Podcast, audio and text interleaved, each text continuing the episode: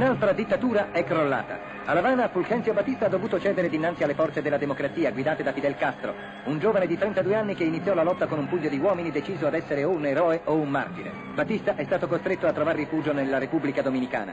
Quando una dittatura cade, le scene sono sempre le stesse.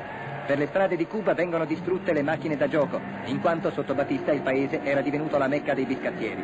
Enormi dimostrazioni salutano per le strade l'avvento di un'era nuova. Pero el Che le ha dejado al mundo un patrimonio, un gran patrimonio. Y de ese patrimonio nosotros, que lo conocimos tan de cerca, podemos ser en grado considerable suyos. El espíritu de sacrificio revolucionario, la combatividad del revolucionario, el espíritu de trabajo del revolucionario.